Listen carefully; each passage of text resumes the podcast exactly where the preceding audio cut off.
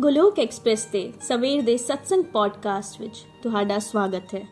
Golok express ਵਿੱਚ ਆਓ ਜੀ, ਦੁੱਖ ਦਰਦ ਭੁੱਲ ਜਾਓ ਜੀ ABCD ਦੀ ਭਗਤੀ ਵਿੱਚ ਲੀਨ ਹੋ ਕੇ ਹਰ ਰੋਜ਼ ਖੁਸ਼ੀਆਂ ਪਾਓ ਜੀ, ਹਰ ਰੋਜ਼ ਖੁਸ਼ੀਆਂ ਪਾਓ ਜੀ, ਹਰੀ ਹਰੀ ਬੋਲ।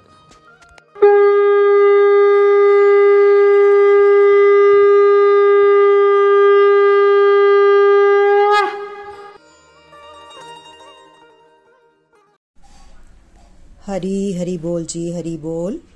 जय श्री कृष्ण, चैतन्य प्रभु नित्यानंद, श्री अद्वैत गदाधर, श्री वासादि गौर भक्त वृंद। हरे कृष्ण हरे कृष्ण कृष्ण कृष्ण, हरे हरे हरे राम हरे राम राम राम, हरे हरे। हरे कृष्ण हरे कृष्ण कृष्ण कृष्ण, हरे हरे हरे राम हरे राम राम राम, हरे हरे। हरे कृष्ण हरे कृष्ण कृष्ण कृष्ण, हरे हरे हरे राम हरे राम राम राम, हरे हरे। ओम नमो भगवते वासुदेवाय, ओम नमो भगवते वासुदेवाय, ओम नमो भगवते वासुदेवाय। श्रीमद भगवत गीता दी जय, गौर निताई दी जय। श्री श्री राधा श्याम सुंदर दी जय। Busy through the body free as soul Hari Hari बोल, हरी हरि बोल। शरीर तो रहो व्यस्त, आत्मा तो रहो मस्त, हरि नाम जपते होए। Transform the world by transforming yourself ਖੁਦ ਨੂੰ ਬਦਲ ਕੇ ਹੀ ਤੁਸੀਂ ਦੁਨੀਆ ਬਦਲ ਸਕਦੇ ਹੋ।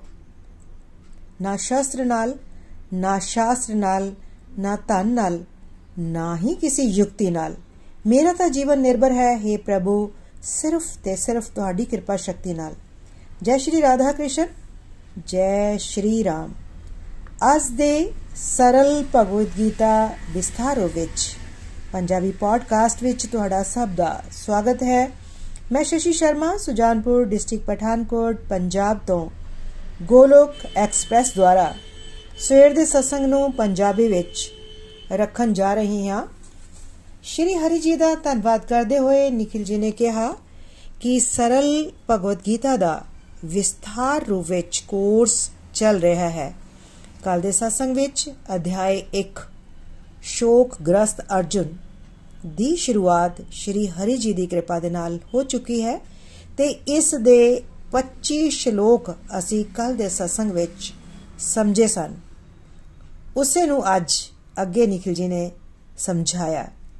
ਸ਼ਲੋਕ ਨੰਬਰ 26 ਅਰਜੁਨ ਨੇ ਦੋਹਾਂ ਸੈਨਾਵਾਂ ਦੇ ਵਿੱਚ ਖੜੇ ਪਿਤਾ ਸਮਾਨ ਵਿਅਕਤੀਆਂ, ਦਾਦਾ ਸਮਾਨ, ਗੁਰੂਆਂ ਸਮਾਨ, ਮਾਮਿਆਂ ਭਰਾਵਾਂ, ਪੁੱਤਰਾਂ, ਪੋਤਿਆਂ, ਸਹਿਯੋਗੀਆਂ ਤੇ ਦੋਸਤਾਂ ਨੂੰ ਵੇਖਿਆ। ਇੱਕ ਵਾਰੀ ਫਿਰ ਰਿਪੀਟ ਕਰਦੀ ਹਾਂ ਕਿ ਅਰਜੁਨ ਨੇ ਦੋਹਾਂ ਸੈਨਾਵਾਂ ਵਿੱਚ ਖੜੇ ਪਿਤਾ ਸਮਾਨ, ਦਾਦਾ ਸਮਾਨ, ਗੁਰੂਆਂ, ਮਾਮਿਆਂ, ਭਰਾਵਾਂ, ਪੁੱਤਰਾਂ, ਪੋਤਿਆਂ, ਸਹਿਯੋਗੀਆਂ ਤੇ ਦੋਸਤਾਂ ਨੂੰ ਵੇਖਿਆ। ਇਸ ਦੀ ਵਿਆਖਿਆ ਕਰਦੇ ਹੋਏ ਨਿਖਿਲ ਜੀ ਨੇ ਕਿਹਾ ਕਿ ਇਸ ਤੋਂ ਪਹਿਲਾਂ ਅਰਜੁਨ ਜੁਦ ਲਈ ਬਿਲਕੁਲ ਤਿਆਰ ਸੀ। ਨਾ, ਉਹਨਾਂ ਨੇ ਸ਼੍ਰੀ ਕ੍ਰਿਸ਼ਨ ਨੂੰ ਕਿਹਾ ਕਿ ਮੇਰੇ ਰਥ ਨੂੰ ਦੋਹਾਂ ਸੈਨਾਵਾਂ ਦੇ ਵਿਚਕਾਰ ਲੈ ਚਲੋ। ਮੈਂ ਇਹ ਦੇਖਣਾ ਚਾਹੁੰਦਾ ਹਾਂ ਕਿ ਦੁਰਬੁੱਧੀ, ਦੁਰਯੋਧਨ ਦੀ ਮਦਦ ਕਰਨ ਲਈ ਕੌਣ-ਕੌਣ ਆਇਆ ਹੈ। ਭਗਵਾਨ ਨੇ ਕਿਹਾ ਕਿ ਕੁਰੂਆਂ ਨੂੰ ਦੇਖੋ। ਸ਼੍ਰੀ ਕ੍ਰਿਸ਼ਨ ਸਪੈਸ਼ਲ ਇੰਡੀਕੇਟ ਕਰਦੇ ਹਨ ਕਿ ਕੁਰੂਆਂ ਨੂੰ ਦੇਖੋ। ਕੁਰੂ ਕੁਰੂ ਮਤਲਬ ਅਰਜੁਨ ਦੇ ਵੰਸ਼ ਦੇ ਸਾਰੇ ক্লোਜ਼ ਲੋਕ ਜਾਂ ਰਿਸ਼ਤੇਦਾਰ, ਹਨਾ? ਪ੍ਰਭੂ ਨੇ ਇੱਥੇ ਅਰਜੁਨ ਨੂੰ ਸਰੀਰ ਨਾਲ ਸੰਬੰਧਿਤ ਰਿਸ਼ਤੇ ਨਾਤਿਆਂ ਦੇ ਮਾਇਆ ਜਾਲ ਦੇ ਵਿੱਚ ਪਾ ਦਿੱਤਾ, ਗੁਰੂ ਕਹਿ ਕੇ, ਹੈਨਾ? ਅਰਜੁਨ ਨੇ ਦੂਜੇ ਪਾਸੇ ਦੀ ਸੈਨਾ ਦੇ ਵਿੱਚ ਪਿਤਾ ਦੇ ਸਮਾਨ, ਦਾਦਾ, ਗੁਰੂਆਂ, ਮਾਮਿਆਂ, ਭਰਾਵਾਂ, ਪੁੱਤਰਾਂ, ਪੋਤਿਆਂ, ਸਹਿਯੋਗੀ ਸਸੁਰ ਅਤੇ ਮਿੱਤਰਾਂ ਨੂੰ ਦੇਖਿਆ। ਇੱਥੇ ਅਰਜੁਨ ਜੀ ਆਪਣੇ ਆਪ ਨੂੰ ਸ਼ਰੀਰ ਮੰਨ ਕੇ ਸ਼ਰੀਰ ਨਾਲ ਸੰਬੰਧਿਤ ਲੋਕਾਂ, ਰਿਸ਼ਤੇਦਾਰਾਂ ਨੂੰ ਵੇਖ ਕੇ ਮੋਹ ਵਿੱਚ ਫਸ ਗਏ। ਨਿਕਲ ਜੀ ਨੇ ਸਮਝਾਉਂਦੇ ਹੋਏ ਕਿਹਾ ਕਿ ਇਸ ਵੇਲੇ ਅਰਜੁਨ ਜੀ ਦੀ ਸਥਿਤੀ ਕਿਹੋ ਜਿਹੀ ਹੈ? ਹੈ ਨਾ ਸੋਚਣ ਵਾਲੀ ਗੱਲ ਹੈ ਕਿ ਉਹ ਉਹ ਯੁੱਧ ਦੇ ਮੈਦਾਨ ਮੈਦਾਨ ਵਿੱਚ ਹੈ। ਹੈ ਨਾ ਜਿੱਥੇ ਉਸ ਦੇ ਲਵ ਵਨਸ ਉਹਨਾਂ ਦੇ ਸਭ ਤੋਂ ਨਜ਼ਦੀਕੀ ਲੋਕ ਹਨ, ਉਹ ਉਸ ਦੇ ਸਾਹਮਣੇ ਖੜੇ ਹਨ। ਅਸੀਂ ਇੱਥੇ ਆਪਣੇ ਆਪ ਨੂੰ ਕਿਸ ਤਰ੍ਹਾਂ ਰਿਲੇਟ ਕਰਨਾ ਹੈ? ਹਮੇਸ਼ਾ ਯਾਦ ਰੱਖਣਾ ਹੈ ਕਿ ਜਦੋਂ ਵੀ ਜ਼ਿੰਦਗੀ ਵਿੱਚ ਬਹੁਤ ਜ਼ਿਆਦਾ ਰਿਸ਼ਤਿਆਂ ਦੇ ਬਾਰੇ ਅਸੀਂ ਸੋਚਾਂਗੇ ਤੇ ਹਮੇਸ਼ਾ ਜੋ ਇਸ਼ੂਜ਼ ਹੁੰਦੇ ਹਨ, ਉਹ ਅਜਨਬੀਆਂ ਨਾਲ ਨਹੀਂ ਹੁੰਦੇ। ਹੁੰਦੇ ਕਦੀ? ਬਹੁਤ ਰੇਅਰ ਹੈ ਨਾ? ਬਲਕਿ ਆਪਣੇ ਜਿਹੜੇ ক্লোਜ਼ ਰਿਲੇਸ਼ਨ ਵਾਲੇ ਹੁੰਦੇ ਹੈ, ਉਹਨਾਂ ਨਾਲ ਹੀ ਸਾਡੇ ਇਸ਼ੂਜ਼ ਹੁੰਦੇ ਹਨ। ਕਿਉਂ ਹੁੰਦੇ ਹਨ? ਕਿਉਂਕਿ ਜਿੱਥੇ ਸਾਡੀ ਅਟੈਚਮੈਂਟ ਜ਼ਿਆਦਾ ਹੁੰਦੀ ਹੈ, ਉੱਥੇ ਸਾਡੇ ਇਮੋਸ਼ਨਸ ਬਹੁਤ ਜ਼ਿਆਦਾ ਹੁੰਦੇ ਹਨ। ਅਤੇ ਜਿੱਥੇ ਇਮੋਸ਼ਨਸ ਹੋਣਗੇ, ਜ਼ਿਆਦਾ ਹੋਣਗੇ, ਉੱਥੇ ਹੀ ਦਰਦ ਸਾਦਾ ਸਾਨੂੰ ਮਿਲਦਾ ਹੈ। ਅਰਜੁਨ ਜੀ ਨੂੰ ਆਪਣੇ ਰਿਸ਼ਤੇਦਾਰ ਨਜ਼ਰ ਆ ਰਹੇ ਹਨ। ਸ਼ਲੋਕ ਨੰਬਰ 27 ਜਦੋਂ ਕੁੰਤੀ ਪੁੱਤਰ ਨੇ ਆਪਣੇ, ਜਦੋਂ ਕੁੰਤੀ ਪੁੱਤਰ ਨੇ ਉਹਨਾਂ ਸਾਰੇ ਰਿਸ਼ਤੇਦਾਰਾਂ ਨੂੰ ਆਪਣੇ ਸਾਹਮਣੇ ਖੜਾ ਦੇਖਿਆ, ਤਾਂ ਉਸ ਦਾ ਦਿਲ ਦਇਆ ਨਾਲ ਭਰ ਗਿਆ ਤੇ ਸ਼ੋਕ ਕਰਦਾ ਹੋਇਆ ਬੋਲਿਆ। ਇੱਕ ਵਾਰ ਫਿਰ ਰਿਪੀਟ ਕਰਦੀ ਹਾਂ, ਜਦੋਂ ਕੁੰਤੀ ਪੁੱਤਰ ਨੇ ਉਹਨਾਂ ਸਾਰੇ ਰਿਸ਼ਤੇਦਾਰਾਂ ਨੂੰ ਆਪਣੇ ਸਾਹਮਣੇ ਖੜਾ ਦੇਖਿਆ, ਤਾਂ ਉਸ ਦਾ ਦਿਲ ਦਇਆ ਨਾਲ ਭਰ ਗਿਆ ਤੇ ਸ਼ੋਕ ਕਰਦਾ ਹੋਇਆ ਬੋਲਿਆ, ਜਦੋਂ ਅਰਜੁਨ ਨੇ ਆਪਣੇ ਪਰਿਵਾਰ ਵਾਲਿਆਂ ਨੂੰ, ਆਪਣੇ ਭਰਾਵਾਂ ਆਪਣੇ ক্লোਜ਼ ਰਿਲੇਸ਼ਨਸ ਵਾਲਿਆਂ ਨੂੰ ਆਪਣੇ ਸਾਹਮਣੇ ਖੜਾ ਦੇਖਿਆ ਤਾਂ ਉਸ ਦੇ ਦਿਲ ਵਿੱਚ ਉਹਨਾਂ ਦੇ ਲਈ ਦਇਆ ਆ ਗਈ ਅਤੇ ਉਸ ਨੂੰ ਦੁੱਖ ਹੋਣਾ ਸ਼ੁਰੂ ਹੋ ਗਿਆ। ਬਹੁਤ ਹੀ ਉਹ ਡਾਊਨ ਫੀਲ ਕਰਨ ਲੱਗ ਪਏ ਅਰਜੁਨ ਜੀ। ਦ੍ਰਿਯੋਧਨ ਦੇ ਸੋਚਣ ਵਾਲੀ ਗੱਲ ਹੈ ਦੋਸਤੋ ਕਿ ਦ੍ਰਿਯੋਧਨ ਦੇ ਸਾਹਮਣੇ ਵੀ ਉਸ ਦੇ ਰਿਸ਼ਤੇਦਾਰ ਖੜੇ ਸਨ, ਪਰ ਉਸ ਨੂੰ ਅਰਜੁਨ ਦੀ ਤਰ੍ਹਾਂ ਦੁੱਖ ਨਹੀਂ ਹੋਇਆ। ਕਿਉਂ ਨਹੀਂ ਹੋਇਆ? ਕਿਉਂਕਿ ਜਿਸ ਦੇ ਦਿਲ ਵਿੱਚ ਦਇਆ ਨਹੀਂ ਹੁੰਦੀ, ਜੋ ਰਾਜਸੀ, ਤਾਮਸੀ ਲੋਕ ਹੁੰਦੇ ਹਨ, ਪ੍ਰਵਿਰਤੀ ਵਾਲੇ ਲੋਕ ਹੁੰਦੇ ਹਨ, ਉਹਨਾਂ ਦੇ ਦਿਲ ਵਿੱਚ, ਉਹਨਾਂ ਦੇ ਦਿਲ ਬਹੁਤ ਕਠੋਰ ਹੁੰਦੇ ਹਨ। ਉਹ ਲੜਾਈ ਝਗੜੇ ਕਰਕੇ ਬਹੁਤ ਖੁਸ਼ ਹੁੰਦੇ ਹਨ। ਪਰ ਜਿਨ੍ਹਾਂ ਦੀ ਬੁੱਧੀ ਉਲਟੀ ਹੁੰਦੀ ਹੈ ਹੈਨਾ ਜਿਨ੍ਹਾਂ ਦੀ ਬੁੱਧੀ ਉਲਟੀ ਹੁੰਦੀ ਹੈ, ਉਹਨਾਂ ਦੀ ਸੋਚ ਹੀ ਅਜਿਹੀ ਹੁੰਦੀ ਹੈ। ਹੈਨਾ ਉਹਨਾਂ ਨੂੰ ਉਲਟੇ ਕੰਮ ਕਰਕੇ ਬਹੁਤ ਖੁਸ਼ੀ ਮਿਲਦੀ ਹੈ। ਪਰ ਜੇਕਰ ਕਿਸੇ ਦੇ ਮਨ ਵਿੱਚ ਕਰੁਣਾ ਹੈ, ਤਾਂ ਇਸ ਦਾ ਅਰਥ ਹੈ ਕਿ ਉਹ ਬਹੁਤ ਹੀ ਪੁੰਨ ਆਤਮਾ ਹੈ। ਹੈਨਾ? ਹੋ ਸਕਦਾ ਹੈ ਕੋਈ ਤੁਹਾਨੂੰ ਤੁਹਾਡੀ ਕਰੁਣਾ ਵਿੱਚ ਕਰੁਣਾਮਈ ਹੋਣ ਤੇ ਤੁਹਾਨੂੰ ਕਮਜ਼ੋਰ ਸਮਝਣ ਲੱਪੇ ਹੈਨਾ? ਤੁਹਾਡੀ ਤੁਸੀਂ ਬਹੁਤ ਹੀ ਕਰੁਣਾ ਭਾਵ ਵਾਲੇ ਹੋ, ਤਾਂ ਇਸ ਕਰਕੇ ਲੋਕ ਤੁਹਾਨੂੰ ਕੀ ਕੀ ਸਮਝਣ? ਕਰੁਣਾ ਭਾਵ ਨੂੰ ਤੁਹਾਡੀ ਕਮਜ਼ੋਰੀ ਸਮਝਣ ਲੱਗ ਪਵੇ। ਪਰ ਇਸ ਤਰ੍ਹਾਂ ਨਹੀਂ ਹੈ। ਹੈਨਾ? ਕਿਉਂਕਿ ਜੇਕਰ ਮਨ ਵਿੱਚ ਦੂਜਿਆਂ ਦੇ ਲਈ ਦਇਆ ਹੈ, ਤਾਂ ਇਸ ਦਾ ਅਰਥ ਹੈ ਕਿ ਇਹ ਸਾਡਾ ਸਦਗੁਣ ਹੈ। ਇਹ ਬੁਰਾਈ ਨਹੀਂ ਹੈ, ਇਹ ਸਾਡੀ ਕਮਜ਼ੋਰੀ ਨਹੀਂ ਹੈ। ਇਹ ਸਾਡਾ ਕੀ ਹੈ? ਇਹ ਸਾਡਾ ਸਦਗੁਣ ਹੈ। ਜੇਕਰ ਅਰਜੁਨ ਜੀ ਦੇ ਅੰਦਰ ਇਹ ਦਇਆ ਭਾਵ ਜਾਂ ਇਹ ਕਰੁਣਾ ਭਾਵ ਨਾ ਹੁੰਦਾ, ਤਾਂ ਭਗਵਦ ਗੀਤਾ ਨਹੀਂ ਹੋਣੀ ਸੀ। ਭਗਵਦ ਗੀਤਾ ਨਹੀਂ ਲਿਖੀ ਜਾਣੀ ਸੀ, ਨਹੀਂ ਸੁਣਾਣੀ ਸੀ ਸ਼੍ਰੀ ਕ੍ਰਿਸ਼ਨਾ ਨੇ ਹੈਨਾ ਜੇਕਰ ਕਿਸੇ ਦੇ ਅੰਦਰ ਕਰੁਣਾ ਭਾਵ ਆ ਰਿਹਾ ਹੈ ਤਾਂ ਇਸ ਦਾ ਅਰਥ ਹੈ ਕਿ ਤੁਸੀਂ, ਤੁਹਾਡਾ ਜਿਹੜਾ ਸਾਤਵਿਕ ਗੁਣ ਹੈ, ਇਹ ਵਧਿਆ ਹੋਇਆ ਹੈ। ਤੁਸੀਂ ਸਾਤਵਿਕ ਹੋ, ਹੈਨਾ? ਤੁਸੀਂ ਪੁੰਨ ਆਤਮਾ ਹੋ। ਪਰ ਜੇਕਰ ਡਿਊਟੀਆਂ ਪੂਰੀਆਂ ਕਰਨ ਤੋਂ ਤੁਹਾਨੂੰ ਡਰ ਲੱਗ ਰਿਹਾ ਹੈ, ਤੁਸੀਂ ਡਰ ਰਹੇ ਹੋ, ਤਾਂ ਤੁਹਾਨੂੰ ਕੀ ਕਰਨਾ ਚਾਹੀਦਾ ਹੈ? ਤੁਹਾਨੂੰ ਅਲੌਕਿਕ ਗਿਆਨ ਨਾਲ ਜੁੜਨ ਦੀ ਜ਼ਰੂਰਤ ਹੈ। ਜੇ ਤੁਸੀਂ ਅੰਦਰੋਂ ਡਰਦੇ ਹੋ ਡਿਊਟੀਆਂ ਪੂਰੀ ਕਰਨ ਤੋਂ, ਤਾਂ ਤੁਹਾਨੂੰ ਕੀ ਕਰਨਾ, ਕੀ ਲੋੜ ਹੈ? ਅਲੌਕਿਕ ਗਿਆਨ ਲੈਣਾ ਹੈ। ਹੈਨਾ, ਜਿਹੜਾ ਸਾਨੂੰ ਭਗਵਦ ਗੀਤਾ ਤੋਂ ਬਹੁਤ ਹੀ ਆਰਾਮ ਦੇ ਨਾਲ ਮਿਲ ਜਾਂਦਾ ਹੈ। ਸਾਨੂੰ ਪ੍ਰਭੂ ਦੀ ਡਾਇਰੈਕਸ਼ਨ ਲੈਣ ਦੀ ਜ਼ਰੂਰਤ ਹੈ। ਉਹਨਾਂ ਦੀ ਗਾਈਡੈਂਸ ਲੈਣ ਦੀ ਸਾਨੂੰ ਜ਼ਰੂਰਤ ਹੈ। ਤਾਂ ਕਿ ਇਹ ਪਤਾ ਲੱਗ ਸਕੇ ਸਾਨੂੰ, ਪਤਾ ਲੱਗ ਜਾਏ ਜਾਂ ਪਤਾ ਚੱਲ ਜਾਏ ਕਿ ਕਿਹੜੇ ਇਮੋਸ਼ਨਸ ਦੀ ਯੂਟਿਲਾਈਜੇਸ਼ਨ ਕਿੱਥੇ ਕਰਨੀ ਹੈ, ਕਿੱਥੇ ਕਰਦੇ ਹਨ, ਕਿੰਨੀ ਕਰਦੇ ਹਨ ਤੇ ਕਿੱਥੇ ਨਹੀਂ ਕਰਦੇ ਹਨ ਤੇ ਕਿੰਨੇ ਪਰਸੈਂਟੇਜ ਵਿੱਚ ਸਾਨੂੰ ਉਹ, ਜੋ ਇਮੋਸ਼ਨ ਦੀ ਯੂਟਿਲਾਈਜੇਸ਼ਨ ਹੈ, ਕਿੰਨੇ ਪਰਸੈਂਟੇਜ ਵਿੱਚ ਕਰਨੀ ਹੈ। ਦੋਸਤੋ, ਇਹ ਕਲਾ ਤਾਂ ਹੀ ਆਪ ਪਾਉਂਦੀ ਹੈ ਜਦੋਂ ਸਾਡੇ ਅੰਦਰ ਅਲੌਕਿਕ ਗਿਆਨ ਹੋਵੇ। ਜਦੋਂ ਪਰਮਾਤਮਾ ਸਾਡੇ ਸਾਰਥੀ ਹੋਣ, ਭਾਵ ਸਾਡੀ ਬੁੱਧੀ ਦੇ ਵਿੱਚ ਪਰਮਾਤਮਾ ਹੋਣਗੇ, ਤਾਂ ਹੀ ਸਾਡੇ ਵਿੱਚ ਇਹ ਕਲਾ ਕਲਾ ਆ ਪਾਏਗੀ ਜੇਕਰ ਅਰਜੁਨ ਵਾਲੀ ਸਥਿਤੀ ਦੇ ਵਿੱਚ ਆਪਣੇ ਆਪ ਨੂੰ ਅਸੀਂ ਰੱਖੀਏ, ਤਾਂ ਜੇਕਰ ਸਾਨੂੰ ਦਇਆ ਆ ਜਾਂਦੀ ਹੈ ਜਾਂ ਆ ਰਹੀ ਹੈ ਜਾਂ ਕਰੁਣਾ ਭਾਵ ਸਾਡਾ ਜਾਗ ਰਿਹਾ ਹੋਵੇ, ਤਾਂ ਸੋਚਣ ਦੀ ਗੱਲ ਹੈ ਕਿ ਅਰਜੁਨ ਨੂੰ ਆਪਣੇ ਦਾਦਾ ਜੀ ਨਾਲ ਲੜਨਾ ਜਾਂ ਉਹਨਾਂ ਨੂੰ ਮਾਰਨਾ ਕਿੰਨਾ ਮੁਸ਼ਕਿਲ ਲੱਗ ਰਿਹਾ ਹੋਵੇਗਾ। ਲੱਗ ਰਿਹਾ ਹੋਵੇਗਾ ਨਾ? ਕਿੰਨਾ ਮੁਸ਼ਕਿਲ ਹੈ। ਉਹ ਦਾਦਾ ਜਿਸ ਨੇ ਇੰਨਾ ਲਾੜ ਲਗਾਇਆ, ਲੜਾਇਆ ਉਂਗਲੀ ਫੜ ਕੇ ਚੱਲਣਾ ਸਿਖਾਇਆ, ਹਰ ਆਰਟ ਸਿਖਾਇਆ ਉਹਨਾਂ ਨੂੰ ਹੈਨਾ ਉਹਨਾਂ ਨੂੰ ਮਾਰਨਾ ਕਿੰਨਾ ਮੁਸ਼ਕਿਲ ਲੱਗ ਰਿਹਾ ਹੋਵੇਗਾ ਉਹਨੂੰ। ਉੱਥੇ ਕੋਈ ਝਗੜਾ ਨਹੀਂ ਹੋ ਰਿਹਾ ਸੀ ਦੋਸਤੋ। ਉੱਥੇ ਉਹਨਾਂ ਨੂੰ ਮਾਰਨ ਦੀ ਗੱਲ ਹੋ ਰਹੀ ਸੀ। ਹੈਨਾ? ਸਿੱਧਾ ਉਹਨਾਂ ਨੂੰ ਮਾਰਨਾ ਸੀਗਾ ਆਪਣੇ ਦਾਦਾ ਨੂੰ।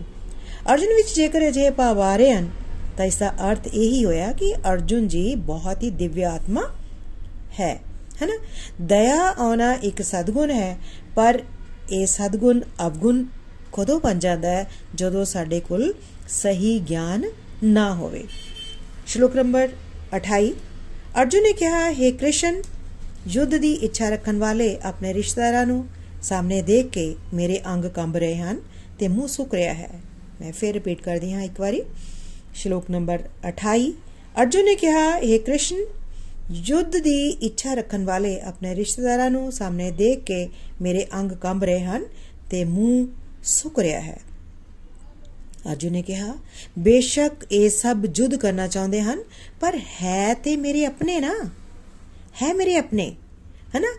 ਆਪਣਿਆਂ ਨੂੰ ਦੇਖ ਕੇ ਮੇਰਾ ਅੰਗ ਕੰਬ ਰਹੇ ਹਨ, ਮੈਨੂੰ ਡਰ ਵਾਲੇ ਭਾਵ ਆ ਰਹੇ ਹਨ, ਮੇਰਾ ਮੂੰਹ ਸੁੱਕ ਰਿਹਾ ਹੈ।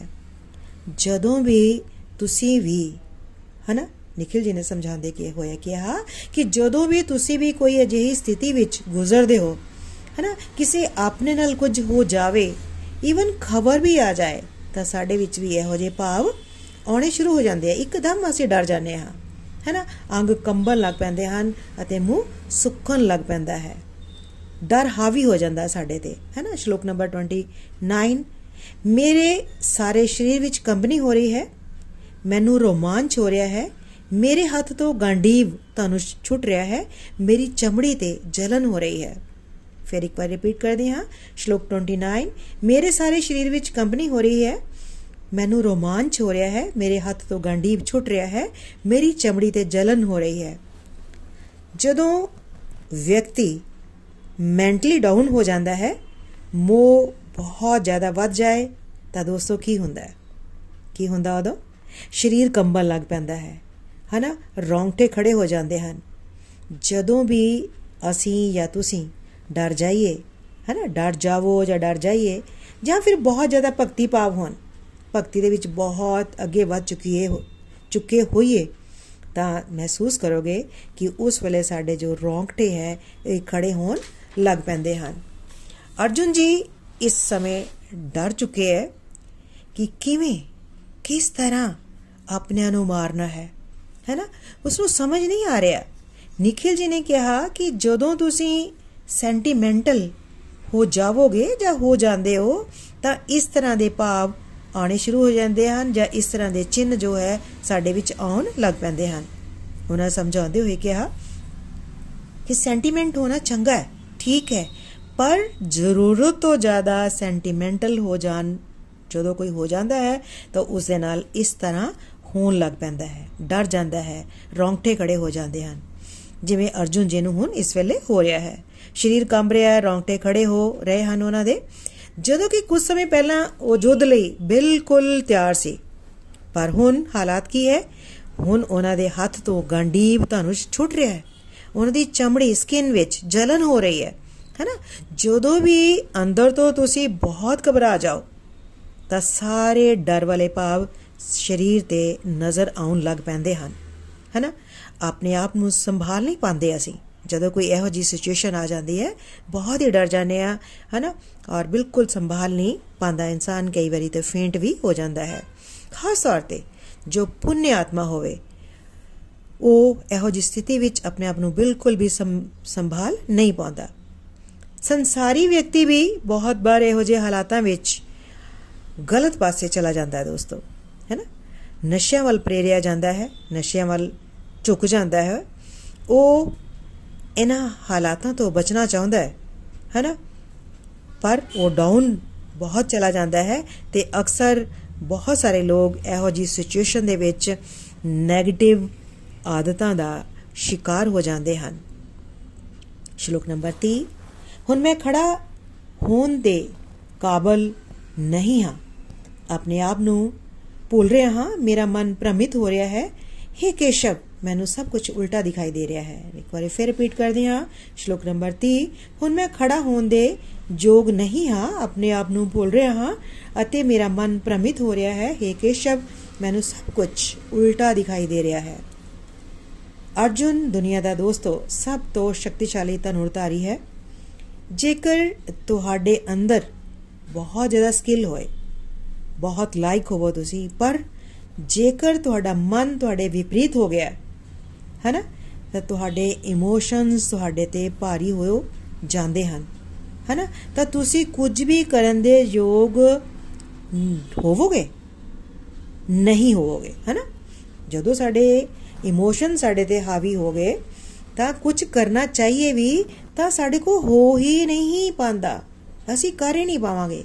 ਕਿਉਂ? ਸਾਡੀ ਬਾਡੀ ਸ਼ਿਵਰ ਕਰਨੀ ਸ਼ੁਰੂ ਹੋ ਜਾਂਦੀ ਹੈ, ਕੁਝ ਨਹੀਂ ਕਰ ਸਕਦੇ। ਬਿਲਕੁਲ ਹੀ ਅਸੀਂ ਉਸ ਵੇਲੇ ਆਪਣੇ ਆਪ ਨੂੰ ਹੈਲਪਲੈਸ ਫੀਲ ਕਰਦੇ ਹਾਂ, ਚੈੱਕ ਕਰੋਗੇ। ਇਸੇ ਤਰ੍ਹਾਂ ਅਰਜੁਨ ਨੂੰ ਲੱਗ ਰਿਹਾ ਹੈ, ਉਹ ਖੜੇ ਵੀ ਨਹੀਂ ਹੋ ਪਾ ਰਹੇ। ਮਨ ਉਹਨਾਂ ਦਾ ਬਿਲਕੁਲ ਭ੍ਰਮਿਤ ਹੋ ਗਿਆ ਹੈ, ਭਰਮ ਵਿੱਚ ਪੈ ਗਿਆ ਹੈ। हे ਕੇਸ਼ਵ, ਉਹ ਪ੍ਰਮਾਤਮਾ, ਭਗਵਾਨ ਸ਼੍ਰੀ ਕ੍ਰਿਸ਼ਨ ਨੂੰ ਕਹਿ ਰਹੇ ਹਨ ਕਿ हे ਕੇਸ਼ਵ, ਮੈਨੂੰ ਸਭ ਕੁਝ ਉਲਟਾ ਹੀ ਦਿਖਾਈ ਦੇ ਰਿਹਾ ਹੈ।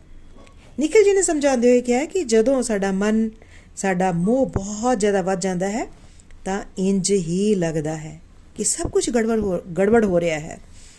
ਇੱਥੇ ਸਾਨੂੰ ਸਮਝਣਾ ਕੀ ਹੈ ਕਿ ਅਰਜੁਨ ਜੋ ਕਿ ਇਹਨੇ ਮਹਾਨ ਜੋਧਾ ਹਨ ਤੇ ਸ਼੍ਰੀ ਕ੍ਰਿਸ਼ਨਾ ਦੇ ਬੈਸਟ ਫਰੈਂਡ ਵੀ ਹਨ। ਜੇਕਰ ਉਹਨਾਂ ਨਾਲ ਇੰਜ ਹੋ ਰਿਹਾ ਹੈ, ਤਾਂ ਅਸੀਂ ਤਾਂ ਕੁਝ ਵੀ ਸਾਹਮਣੇ, ਉਹਨਾਂ ਦੇ ਸਾਹਮਣੇ ਕੁਝ ਵੀ ਨਹੀਂ ਆ। ਹੈਨਾ? ਸਾਡੇ ਸਭ ਦੇ ਨਾਲ ਇੰਜ ਹੋ ਸਕਦਾ ਹੈ। ਹੋ ਸਕਦਾ ਨਾ? ਹੋ ਸਕਦਾ ਹੈ। ਹਰ ਰੋਜ਼ ਦੇ ਹਾਲਾਤਾਂ ਵਿੱਚ ਬਹੁਤ ਵਾਰੀ ਅਸੀਂ ਡਾਊਨ ਫੀਲ ਕਰਦੇ ਹਾਂ। ਇਹ ਦੁੱਖ, ਇਹ ਸ਼ੋਕ ਇੰਨਾ ਜ਼ਿਆਦਾ ਭ੍ਰਮਿਤ ਕਰ ਦਿੰਦਾ ਹੈ ਕਿ ਜੋ ਸਾਡੀ ਪ੍ਰਾਇੋਰਟੀ ਹੋਣੀ ਚਾਹੀਦੀ ਹੈ, ਉਹ ਸਭ ਕੁਝ ਇੰਜ ਲੱਗਦਾ ਕਿ ਪਹਾੜ ਵਿੱਚ ਹੀ ਚਲੀ ਗਈ ਹੈ। ਖਤਮ ਹੋ ਗਈ, ਪਿੱਛੇ ਬਹਿ ਗਈ ਸਭ ਕੁਝ ਹੈ ਨਾ? ਸਭ ਕੁਝ 네ਗੇਟਿਵ ਹੋ ਜਾਂਦਾ ਹੈ। ਅਰਜੁਨ ਜੀ ਦੀ ਪ੍ਰਾਇੋਰਟੀ ਇਸ ਵੇਲੇ ਕੀ ਸੀ? ਜਾਂ ਕੀ ਹੋਣੀ ਚਾਹੀਦੀ ਸੀ ਦੋਸਤੋ? ਉਸ, ਇਹ ਧਰਮ ਜੁੱਧ ਸੀ, ਹੈ ਨਾ? ਇਸ ਵੇਲੇ ਉਹਨਾਂ ਦੀ ਪ੍ਰਾਇੋਰਟੀ ਯੁੱਧ ਕਰਨਾ ਸੀ, ਹੈ ਨਾ? ਔਰ ਔਰ ਤਿਆਰ ਵੀ ਸੀ, ਬਿਲਕੁਲ ਤਨੁਸ਼ਮਾਨ ਲੈ ਕੇ ਆਪਣਾ, ਹੈ ਨਾ? ਗੰਡੀਪ ਲੈ ਕੇ। ਅਧਿਆਈ 1 ਦਾ ਜੋ ਅਰਜੁਨ ਹੈ ਸ਼ੋਕ ਗ੍ਰਸਤ ਅਰਜੁਨ ਹੈ, ਸਾਡੇ ਸਾਰਿਆਂ ਦੀ ਪ੍ਰਸਥਿਤੀ ਨੂੰ ਰਿਪਰੈਜ਼ੈਂਟ ਕਰ ਰਿਹਾ ਹੈ। ਹੈ ਨਾ ਅਸੀਂ ਵੀ ਕੁਝ ਵੀ ਕਰਨ ਤੋਂ ਪਹਿਲਾਂ ਬਹੁਤ ਡਰੇ ਡਰੇ ਰਹਨੇ ਆ ਹਾਈ ਇਹ ਨਾ ਹੋ ਜੇ ਹਾਈ ਇਦਾਂ ਨਾ ਹੋ ਜੇ। ਹੈ ਨਾ ਇਹ ਹੋ ਗਿਆ ਤਾਂ ਕੀ ਕਰਾਂਗਾ ਮੈਂ? ਹਰ ਚੀਜ਼ ਸਾਨੂੰ ਵਿਪਰੀਤ ਲੱਗਣ ਲੱਗ ਪੈਂਦੀ ਹੈ। ਵਿਅਕਤੀ ਆਪਣੇ ਆਪ ਨੂੰ ਹੋਪਲੈਸ ਫੀਲ ਕਰਦਾ ਹੈ। ਉਸ ਵੇਲੇ ਨਾ ਤੁਹਾਡੀ ਜੋ ਡਿਗਰੀਜ਼ ਕੰਮ ਆਉਂਦੀਆਂ ਹਨ, ਨਾ ਹੀ ਤੁਹਾਡਾ ਕੋਈ ਕਨੈਕਸ਼ਨ ਜੋ ਹੈ, ਇਹ ਕੰਮ ਆਉਂਦਾ ਹੈ। ਤੁਹਾਡੇ ਬੈਂਕ ਵਿੱਚ ਕਿੰਨੇ ਪੈਸੇ ਹਨ, ਉਸ ਵੇਲੇ ਇਹਨਾਂ ਸਭ ਚੀਜ਼ਾਂ ਦਾ ਨਾਲ ਕੋਈ ਵੀ ਕੋਈ ਫ਼ਰਕ ਹੀ ਨਹੀਂ ਰਹਿ ਜਾਂਦਾ। ਹੈ ਨਾ, ਇਹ ਸਭ ਚੀਜ਼ਾਂ ਉਸ ਲਈ ਕੰਮ ਨਹੀਂ ਆਉਂਦੀਆਂ ਸਾਡੇ। ਜਦੋਂ ਮਨ ਹੀ ਸਾਡਾ ਭਰਮ ਵਿੱਚ ਪੈ ਗਿਆ, ਉਸ ਵੇਲੇ ਉਹ ਤੁਹਾਨੂੰ ਸਭ ਕੁਝ ਭੁਲਾ ਦੇਗਾ। ਹੈ ਨਾ, ਜਦੋਂ ਮਨ ਸਾਡਾ ਭਰਮ 'ਚ ਪੈ ਗਿਆ, ਭ੍ਰਮਿਤ ਹੋ ਗਿਆ, ਹਰ ਚੀਜ਼ ਭੁਲਾ ਦਿੰਦਾ ਉਸ ਵੇਲੇ ਸਾਨੂੰ। ਯਾਦ ਕੀ ਰਹੇਗਾ ਸਾਨੂੰ। ਕਿ ਜ਼ਿੰਦਗੀ ਵਿੱਚ ਕੁਝ ਵੀ ਨਹੀਂ ਹੈ। ਕੀ ਰੱਖਿਆ ਜ਼ਿੰਦਗੀ 'ਚ ਸਭ ਕੁਝ 네ਗੇਟਿਵ ਹੈ ਹੈ ਨਾ? ਐਸੇ ਤਰ੍ਹਾਂ ਦੇ ਹਾਲਾਤ ਨੂੰ ਡਿਪਰੈਸ਼ਨ ਕਿਹਾ ਜਾਂਦਾ ਹੈ ਹੈ ਨਾ?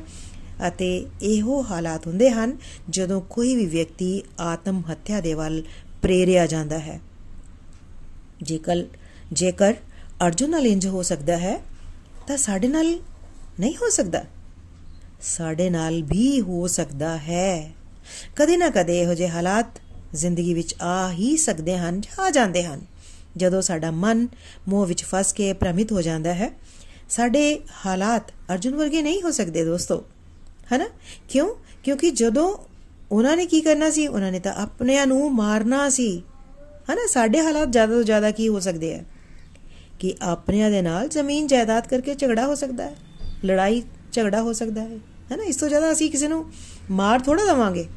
ਲੇਕਿਨ ਅਰਜੁਨ ਜੀ ਨੇ ਤਾਂ ਆਪਣੇ ਸਾਰੇ ক্লোਜ਼ ক্লোਜ਼ ਵਨਸ ਜਿਹੜੇ ਸੀਗੇ, ਉਹਨਾਂ ਨੂੰ ਮਾਰਨਾ ਸੀਗਾ। ਹੈਨਾ? ਕਿਸੇ ਨੂੰ ਮਾਰਨਾ ਨਹੀਂ ਅਸੀਂ। ਸਾਡਾ ਲੜਾਈ ਝਗੜਾ ਹੋ ਜਾਂਦਾ ਤਾਂ ਅਸੀਂ ਕਿਸੇ ਨੂੰ ਮਾਰਨਾ ਨਹੀਂ ਹੁੰਦਾ। ਮੂੰਹ ਨਾਲ ਹੁੰਦੀ ਹੈ ਜਾਂ ਕਦੀ ਲਾਠੀ ਵਗੈਰਾ ਵੀ ਚੱਲ ਸਕਦੀ ਹੈ। ਸਾਡੀ ਜ਼ਿੰਦਗੀ ਅਰਜੁਨ ਵਰਗੀ ਨਹੀਂ ਹੋ ਸਕਦੀ। ਸਾਨੂੰ ਆਪਣੇ ਦੁੱਖਾਂ ਨੂੰ ਮਿਨੀਮਾਈਜ਼ ਕਰਨਾ ਹੈ, ਘੱਟ ਤੋਂ ਘੱਟ ਕਰਨਾ ਹੈ ਦੋਸਤੋ। ਸ਼ਲੋਕ ਨੰਬਰ 31 हे कृष्ण ਯੁੱਧ ਵਿੱਚ ਆਪਣੇ ਰਿਸ਼ਤੇਦਾਰਾਂ ਨੂੰ ਮਾਰ ਕੇ ਨਾ ਤਾਂ ਮੈਨੂੰ ਕੋਈ ਕਲਿਆਣ ਦਿਖਦਾ ਹੈ, ਨਾ ਹੀ ਮੈਂ ਇਸ ਤਰ੍ਹਾਂ ਪ੍ਰਾਪਤ ਜਿੱਤ ਰਾਜਪਾਟ ਜਾਂ ਸੁਖ ਦੀ ਅਭਿਲਾਸ਼ਾ ਰੱਖਦਾ ਹਾਂ। ਫੇਰ ਇੱਕ ਵਾਰੀ ਸ਼ਲੋਕ ਨੰਬਰ 31 हे ਕ੍ਰਿਸ਼ਨ, ਯੁੱਧ ਵਿੱਚ ਆਪਣੇ ਰਿਸ਼ਤੇਦਾਰਾਂ ਨੂੰ ਮਾਰ ਕੇ ਨਾ ਤਾਂ ਮੈਂ ਕੋਈ ਕਲਿਆਣ ਵੇਖਦਾ ਹਾਂ ਅਤੇ ਨਾ ਹੀ ਮੈਂ ਇਸ ਤਰ੍ਹਾਂ ਪ੍ਰਾਪਤ ਜਿੱਤ ਰਾਜਪਾਟ ਜਾਂ ਸੁਖ ਦੀ ਅਭਿਲਾਸ਼ਾ ਰੱਖਦਾ ਹਾਂ। ਅਰਜੁਨ ਕਹਿ ਰਹੇ ਹਨ ਕਿ ਆਪਣਿਆਂ ਨੂੰ ਮਾਰ ਕੇ ਮੈਨੂੰ ਕੋਈ ਵੀ ਕਲਿਆਣ ਹੁੰਦਾ ਨਜ਼ਰ ਨਹੀਂ ਆ ਰਿਹਾ। ਨਹੀਂ ਦਿਖਾਈ ਦੇ ਰਿਹਾ ਮੈਨੂੰ। ਤੇ ਨਾ ਹੀ ਇਸ ਤਰ੍ਹਾਂ ਕੋਈ ਜਿੱਤ ਮਿਲ ਜਾਏ, ਜੇਕਰ ਮੈਨੂੰ ਮਿਲ ਜਾਏ, ਜਾਂ ਮੈਨੂੰ ਰਾਜਪਾਟ ਮਿਲ ਜਾਏ, ਜਾਂ ਸੁੱਖ ਸੁਵਿਧਾਵਾਂ ਸਭ ਐਸ਼, ਐਸ਼ਵਰਯ ਮਿਲ ਜਾਏ ਮੈਨੂੰ, ਅਜਿਹੀ ਮੇਰੀ ਕਿਸੇ ਵੀ ਤਰ੍ਹਾਂ ਦੀ ਕੋਈ ਵੀ ਇੱਛਾ ਨਹੀਂ ਹੈ। ਹੈਨਾ? ਆਪਣੇ ਦਾਦਾ, ਆਪਣੇ ਗੁਰੂਜਨ, ਰਿਸ਼ਤੇਦਾਰਾਂ ਨੂੰ ਮਾਰ ਕੇ ਕੋਈ ਸੁਖ ਦੀ ਮੇਰੀ ਸੁਖ ਭੋਗਣ ਦੀ ਕੋਈ ਵੀ ਇੱਛਾ ਮੇਰੀ ਬਿਲਕੁਲ ਵੀ ਨਹੀਂ ਹੈ। ਦੋਸਤੋ, ਸਾਡਾ ਮਨ, ਸਾਡਾ ਸਭ ਤੋਂ ਵੱਡਾ ਮਿੱਤਰ ਵੀ ਹੈ ਤੇ ਦੁਸ਼ਮਣ ਵੀ ਹੈ। ਜਿਵੇਂ ਇਸ ਵੇਲੇ ਅਰਜੁਨ ਜੀ ਦਾ ਮਨ ਉਸ ਨੂੰ ਫੰਡੇ ਦੇ ਰਿਹਾ ਹੈ, ਹੈਨਾ?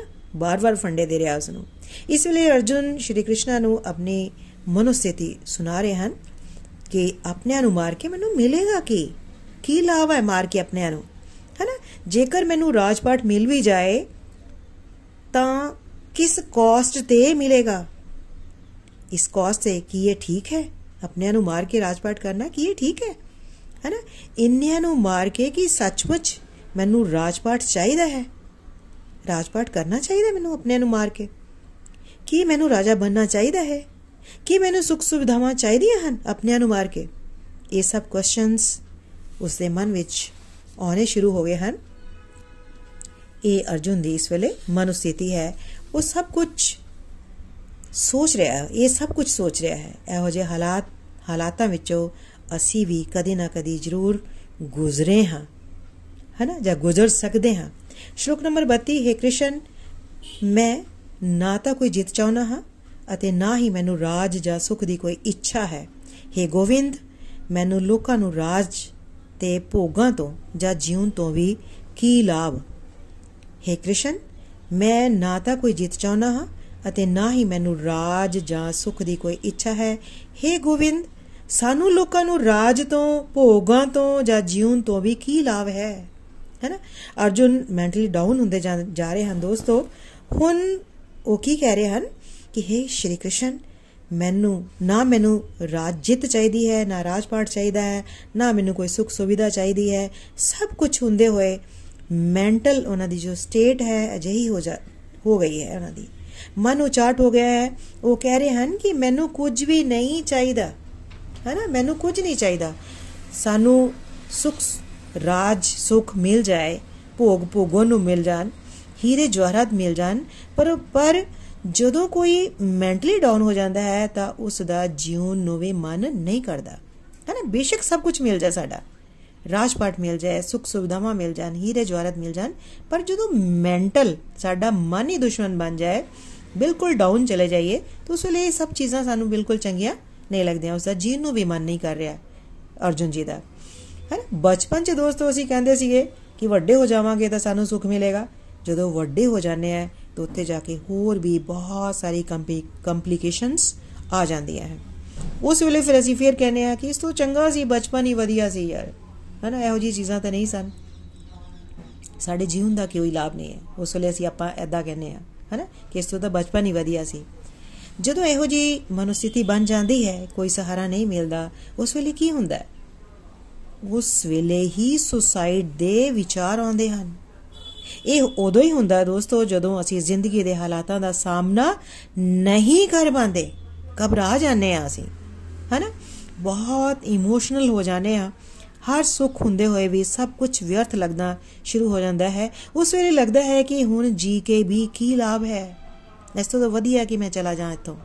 ਹੈਨਾ ਅਜੇ ਕੁਝ ਦੇਰ ਪਹਿਲਾਂ ਹੀ ਸ਼ਲੋਕ ਨੰਬਰ 20 ਦੇ ਵਿੱਚ ਅਰਜੁਨ ਆਪਣਾ ਧਨੁਸ਼ ਬਾਣ ਚੁੱਕ ਕੇ ਬਾਣ ਚਲਾਉਣ ਲਈ ਬਿਲਕੁਲ ਤਿਆਰ ਖੜੇ ਸੀ। ਹੈਨਾ 2-3 ਮਿੰਟ ਪਹਿਲਾਂ ਹੀ। ਕੁਝ ਸੈਕਿੰਡ ਬਾਅਦ ਹੀ ਮਨ ਨੇ ਉਹਨਾਂ ਦੇ ਮਨ ਨੇ ਕਿਦਾਂ ਪਲਟੀ ਮਾਰ ਦਿੱਤੀ। ਹੈਨਾ ਕੁਝ ਸੈਕਿੰਡ ਦੇ ਵਿੱਚ ਹੀ ਸਾਡਾ ਮਨ ਪਲਟੀ ਮਾਰ ਸਕਦਾ ਹੈ। ਹੁਣ ਉਹ ਕਹਿ ਰਹੇ ਹਨ ਕਿ ਜੂਨ ਦਾ ਵੀ ਕੀ ਲਾਭ ਹੈ? ਆਪਣਿਆਂ ਨੂੰ ਮਾਰ ਕੇ ਰਾਜਪਾਟ ਲੈਣ ਦਾ, ਸੁਖ ਭੋਗਣ ਦਾ ਕੀ ਲਾਭ ਹੈ?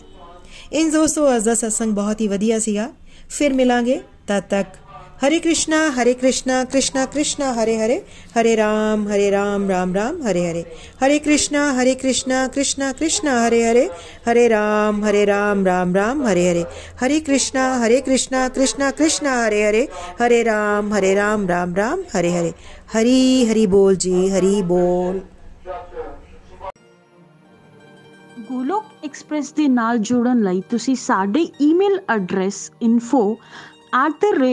info@golokexpress.org ਦੇ ਰਾਹੀਂ ਸੰਪਰਕ ਕਰ ਸਕਦੇ ਹੋ ਜਾਂ ਸਾਡੇ WhatsApp ਜਾਂ Telegram ਨੰਬਰ 7010268221 ਨਾਲ ਵੀ ਜੁੜ ਸਕਦੇ ਹੋ। ਤੁਸੀਂ ਸਾਡੇ ਨਾਲ ਫੇਸਬੁੱਕ ਪੇਜ ਜਾਂ YouTube ਚੈਨਲ ਦੇ ਰਾਹੀਂ ਵੀ ਜੁੜ ਸਕਦੇ ਹੋ। ਹਰੀ ਹਰੀ ਬੋਲ।